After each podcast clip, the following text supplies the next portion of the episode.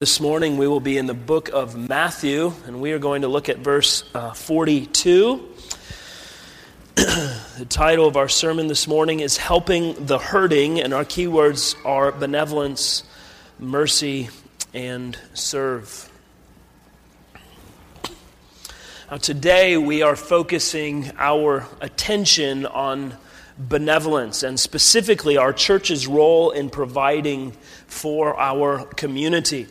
Each year, we have a specific Lord's Day that we devote to thinking about what we call mercy ministry and our church's relationship with our local community in terms of our serving and loving our neighbors in need.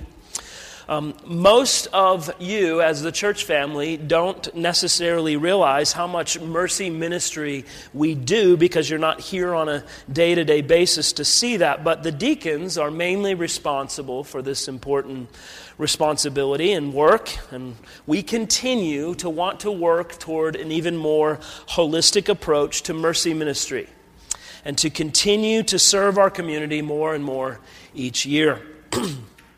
We have helped people um, in things like paying important bills before their utilities are turned off. We've helped put food on tables for families. We've helped people find temporary housing. We've helped people in their travels. Uh, we've attempted to help people find work. We have a desire to do that, but we want to do that in a way that is consistent with God's Word and brings glory to Him. Uh, every year we allot money in our budget to community benevolence, and we um, add to that supplementally uh, by the monies that we raise on our benevolence emphasis Sunday. Um, additionally, we work to keep our food pantry stocked. Uh, we are able to give Bibles to people, to have conversations with them as they come in with various needs, sharing the gospel with them, asking them about their spiritual lives. Um, and recently, the elders and deacons have sought to dream big about what we could do um, in terms of our mercy ministry. Things like offering financial counseling and, and job training and placement and, and giving people skills for um, jobs they might need. In other words, we want to help where there is truly a need for help in a tangible sense while we are seeking to minister to our neighbors spiritually.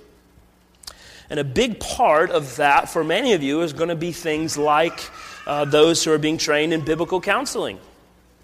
There is always a need for biblical counsel to be given alongside any kind of benevolent support.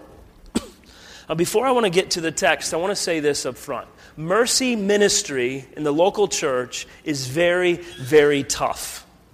There is no way around it. It's just tough. And for Christians, it's even more difficult because we love people.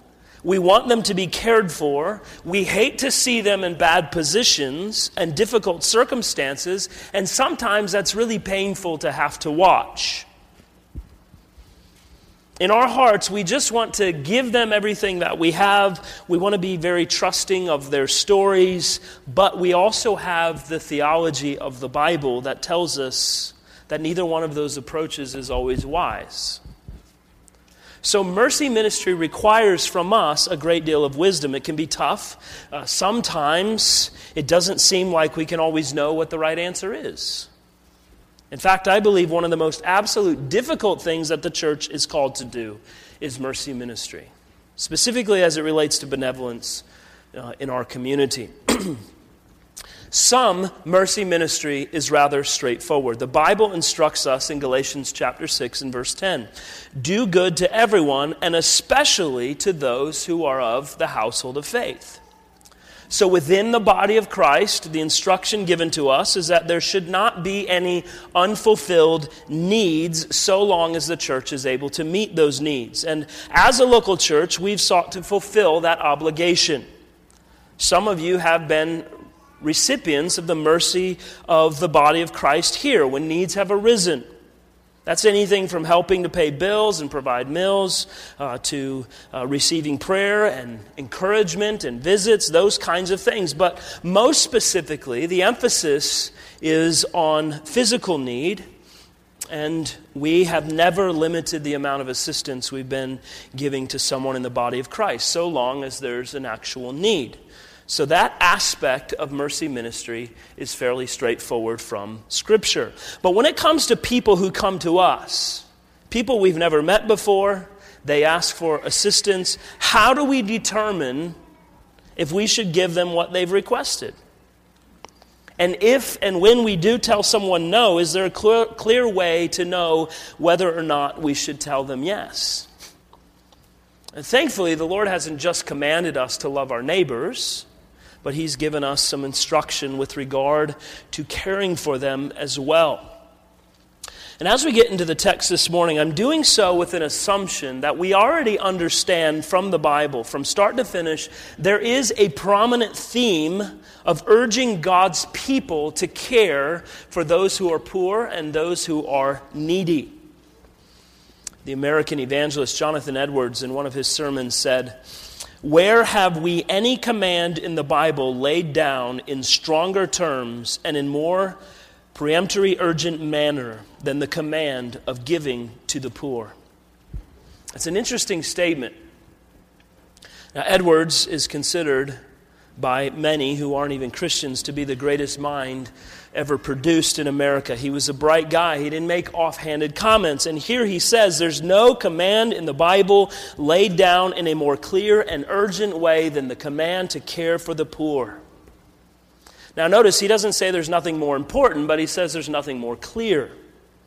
So, what does the Bible say? And there are literally hundreds of texts we could use my heart is always drawn to Matthew chapter 4 because of the context within it, which it resides within. I believe it's one of the plainest and clearest and simplest statements in the Bible regarding showing mercy to others as the church. If you're using our blue ESV Bible, you can turn to page 811 and find the text. This is Jesus preaching in the Sermon on the Mount. And one of the important things to remember about the Sermon on the Mount is that Jesus is explaining here's what life is, here's what life is like for those who are my followers, my disciples. So it's not so much him saying, do these things as commands. He's saying, if you are my children, if you are my disciples, this is what your life is marked by. You are citizens of the kingdom of God. You are those who have been adopted into the heavenly kingdom. And as such, we have lives that are uh, marked by certain things. It is a natural outflow of life with Christ. And we have union with Christ, and we're striving to live in communion with God. And so, this is all a part of Christ saying, Your life will be marked by this as a Christian. And so we get to chapter 5 and verse 42, and Jesus is telling his disciples, My followers look like this. Their lives are marked by these things. And one of those things we read here, look with me, verse 42, he says, Give to the one who begs from you, and do not refuse the one who would borrow from you. Well, I'll say up front, this morning things are different than usual. Um, usually we pick a specific text as we're going verse by verse through books of the Bible. Um, we've been in Ephesians. We'll come back to Ephesians chapter 4. Um, I, when I was in seminary, I had a professor who said, once every five years, preach a topical sermon and then repent. but this morning we're doing that. Um, we need to consider uh, the Lord's teaching here specifically, comprehensively. Um, so we're going to look more broadly, but we're going to be focused as much as we can here on what the Bible is showing us from Matthew 5. Um, the biblical text is what guides us, even we, when we look at something topically. Well, I want to offer us a few guiding questions as we are seeking to uh, think about mercy ministry in the local church and what that looks like. As we consider what it means to give to the one who begs and not refuse the one who would borrow. And the first question I want to ask us is this What is poverty? What is poverty? Now, in our minds, poverty is almost always thought of in terms of material wealth, but that's only one aspect of poverty. And in fact, I would say it's uh, probably the least important aspect of poverty. There are many people who are very, very rich materially, but are extremely poor in every other area of their lives. While there are many people who are very, very poor materially, but have other aspects of their lives wherein they're very rich. That would make all of us envious of what they truly have. But when we think of poverty only in terms of material wealth, our only response to poverty is to meet immediate material needs, assuming we're providing a lot of help by doing so. And let's be clear in many situations, material assistance is needed, it is necessary, it is helpful. However, if we only focus on material assistance, we may be doing more harm than good in the long run. When we only provide people with material assistance, we are treating the symptoms of poverty.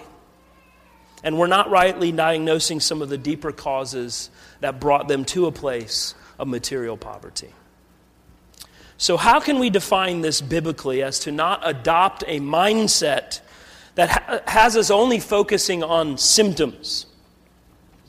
We need to see that poverty is inherently tied to brokenness in at least four relationships that each one of us has. What are those four relationships? It's relationship with God, it's our relationship with ourselves, it's our relationships with others, and it's our relationship to creation. And when these relationships are functioning in a healthy way, as God intends them to function, we have fulfilling communion with God. We understand our own dignity and worth as those bearing the image of God. We have loving and growing relationships with others. We are actively and healthily stewarding God's creation, and we, we care for it and we utilize it in responsible and godly ways to provide for ourselves and our families. And all of us can attest to the fact that when these things are working well, we see the blessing of God, we see the benefits in all sorts of aspects of our lives. Our families are healthy and loving and nurturing, our work is meaningful and fulfilling because it has inherent worth in and of itself.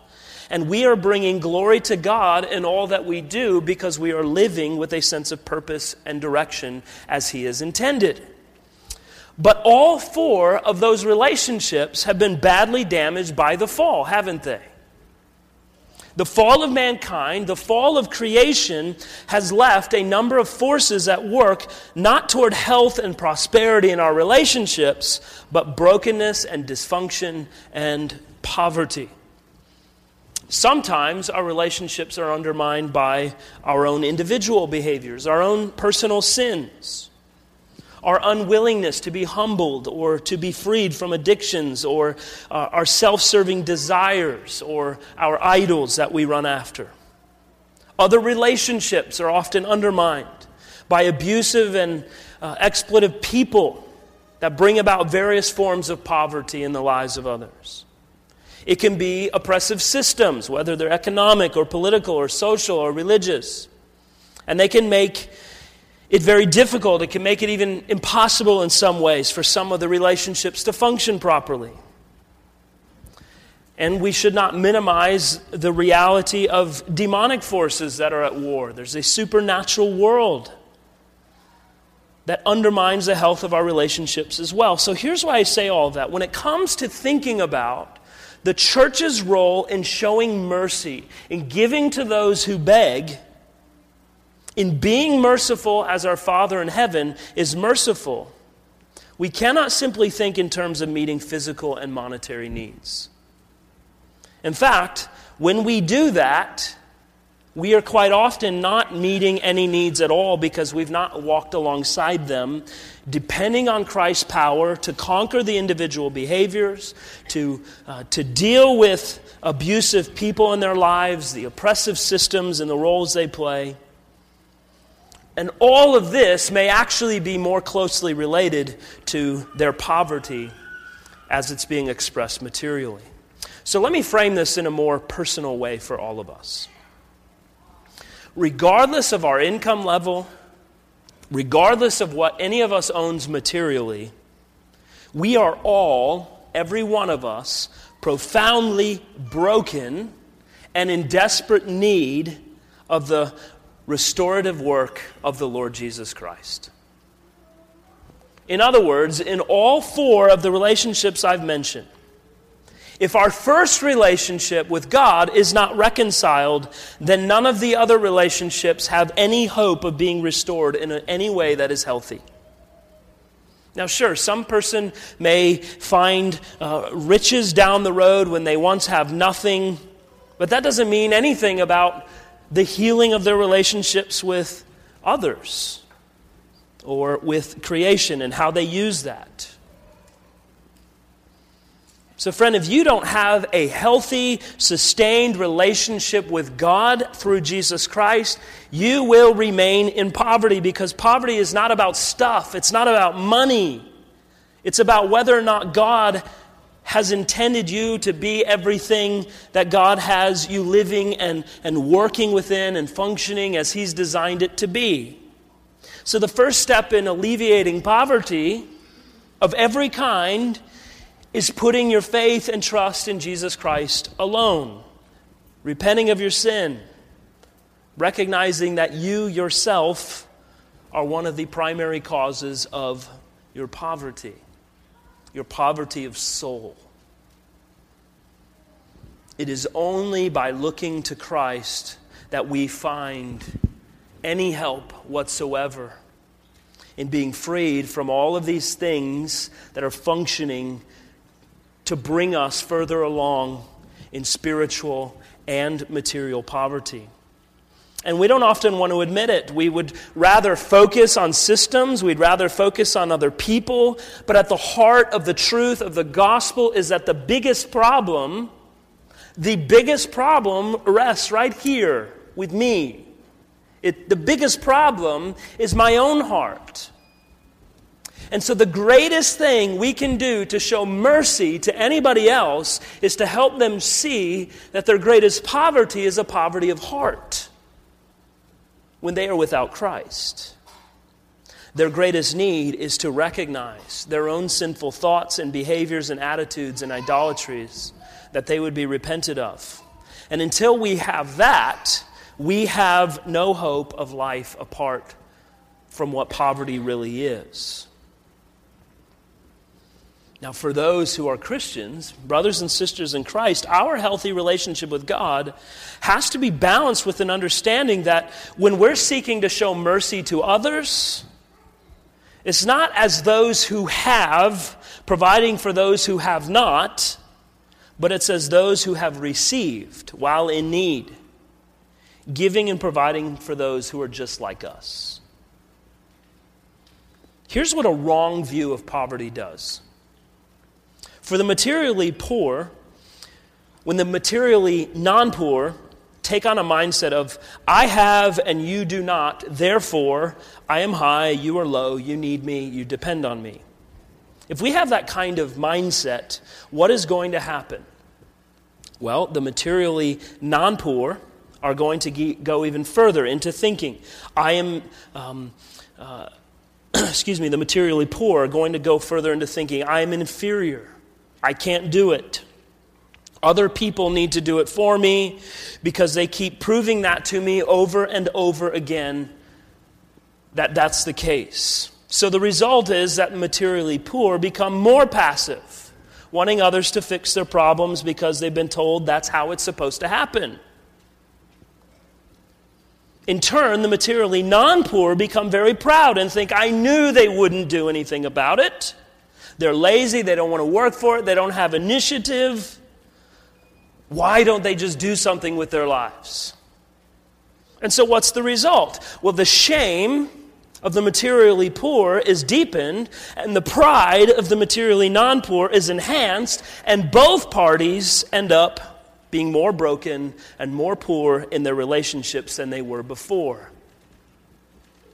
And so, we actually create a greater divide of poverty than we had before it all started. So, when we define poverty as we think about mercy ministry, the first major principle we need to take away is this We were all profoundly broken people who deserve eternal punishment.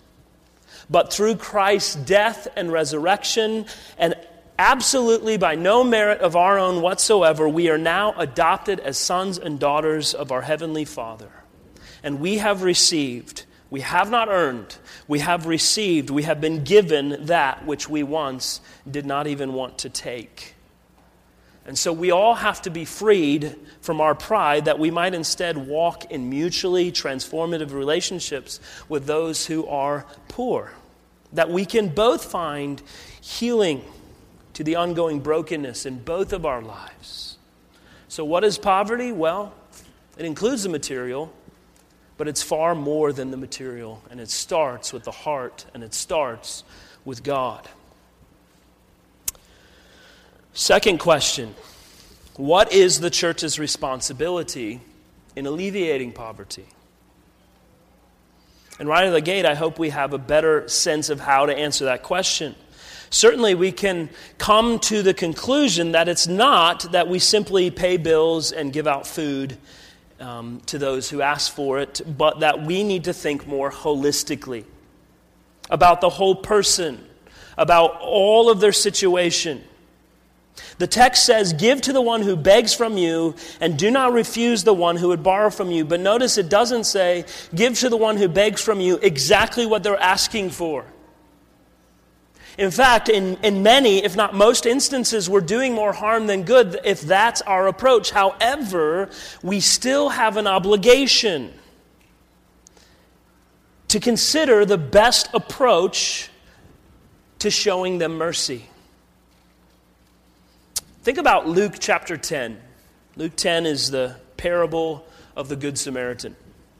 It's sort of the classic text when you think about mercy ministry, and for good reason. What does Jesus teach us in that parable? Remember, Jesus is he's uh, talking with the experts of the law, and uh, the law expert comes to him and he says, How can I be saved? And Jesus says, Well, it's simple, really. All you have to do is be righteous, completely and totally righteous.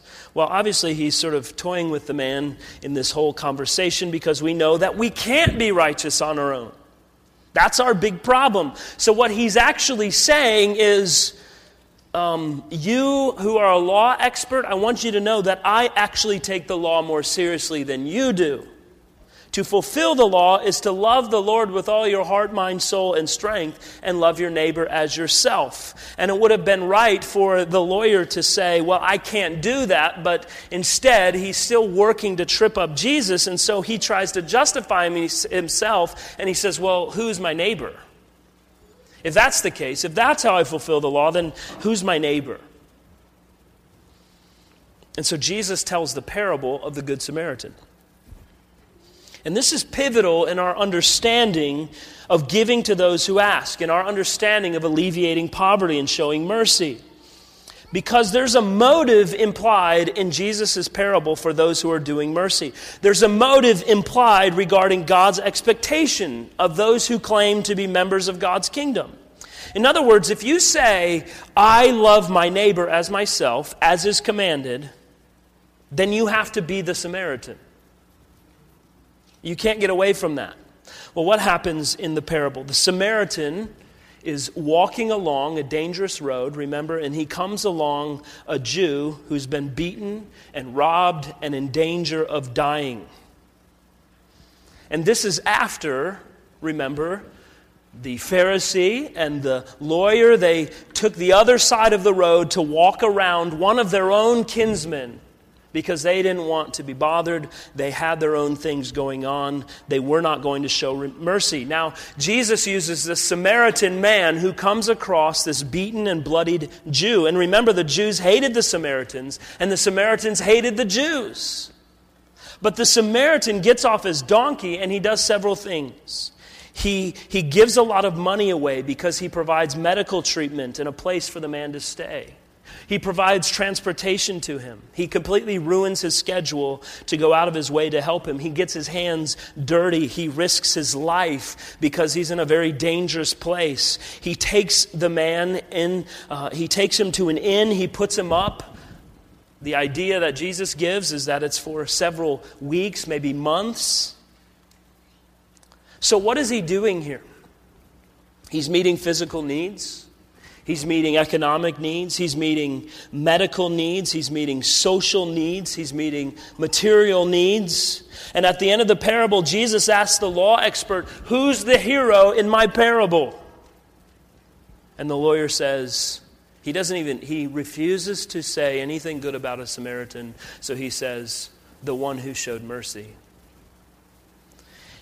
Notice he sums up everything that the Samaritan did all of the transportation, all of the money he gives, all of the, the medical help he gives him, he summarizes all of it and he says, That was mercy.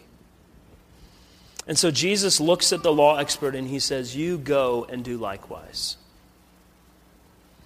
Now, what he's saying is if you're a person who makes a claim to be someone who loves your neighbor, this is what that will look like serving those who are abused, providing for those who are hungry, caring for those who have need, medically, physically, whatever. Work with the people in the road and the people who are helpless. Work with those who are beaten down and bloodied and left for dead. It's strong language. The Bible's language is strong, and here's what it is those who have been redeemed by Christ and are walking in the righteousness of Christ that's been given to them will be deeply involved in showing mercy to those who are in need. And if not, then there is no claim that we can make that we love our neighbors. If I've been shown mercy by God, I will show mercy in return. If I refuse to show mercy, I refuse to love my neighbor, and in doing so, I'm breaking the law of God. Now, there's actually two deadly traps in this as we think about the church's role. Some people think the gospel is all about social activism and poverty alleviation, so they put all their eggs into that basket, and their theology and worship get completely lopsided, and they usually become um, heretics in short time. On the other side of the spectrum are people in churches who are scared to do anything at all because they don't want to have a social gospel and they just want to worship God. They just want to have great doctrine, but they don't actually do anything with it. That's equally as dangerous, and perhaps in our context, what we're more in danger of. But we have to be clear as a church. Mercy ministry isn't for social action people who want to go around giving your money to everyone else. Mercy ministry is the responsibility of the local church. It's a command from God, and it involves serving the whole person. So just because much of this responsibility has been handed over to the government, it doesn't mean that God has alleviated our responsibility to do so we still have that responsibility. So, practically, what does that mean? It means we develop systems and processes by which to assess someone's need across a broad spectrum of various areas in life where there's relational poverty, beginning with God and working with others. We need to meet immediate needs to stop the bleeding of whatever situation a person is working through so we can move toward actual rehabilitation in all of their relationships. And here's what that means it means working with someone over time, not just sending them on their way by paying their bill and giving them a bag of food. It means we tell them about Jesus. It means we seek to understand what their relationship is with God or whether or not they have one at all. And we offer them things like biblical counseling and financial counseling to help them think rightly and biblically and to get whatever resources that we have that they do not so that they can get these things in order. Brothers and sisters, we talk so often about using our spiritual gifts, especially, especially recently as we've looked in the book of Ephesians. And this is it. This is where many of you have spiritual gifts that can be used in really important ways. For example, if you're a manager or you're a boss of some kind, do you think you have something to offer someone who has never sat through a job interview and they don't know what to say or how to say it? What to wear, how to present themselves? Maybe you've read a lot of resumes. You could help someone put one together. We have several people who are very good with finances. How about walking with someone who's in debt, helping them to organize and set a plan and pay that stuff off and live within their means? And do you know what all of this is? Do you know what all of those things are when you're using your gifts in those ways? That is loving our neighbors. It's loving our neighbors. It's showing mercy. It's showing that we really do care about the whole person and their family. And we're not just doing something to say we did it, but we're showing mercy, and it's leading into, we pray, the Lord working in their hearts, bringing them to faith in Christ that we can now disciple them. And eventually, them understanding their own spiritual gifts that they can be used in the same way. That's it. That's what we're doing. We're providing relief. We're working toward rehabilitation. Eventually, we want to see development where the materially poor and the materially non poor are closer to being in right relationship with God, with themselves, with others, with all of creation, more so than they've ever been in the past, so that while they may remain materially poor, there will be no relational poverty at all. And from there, we see growing development.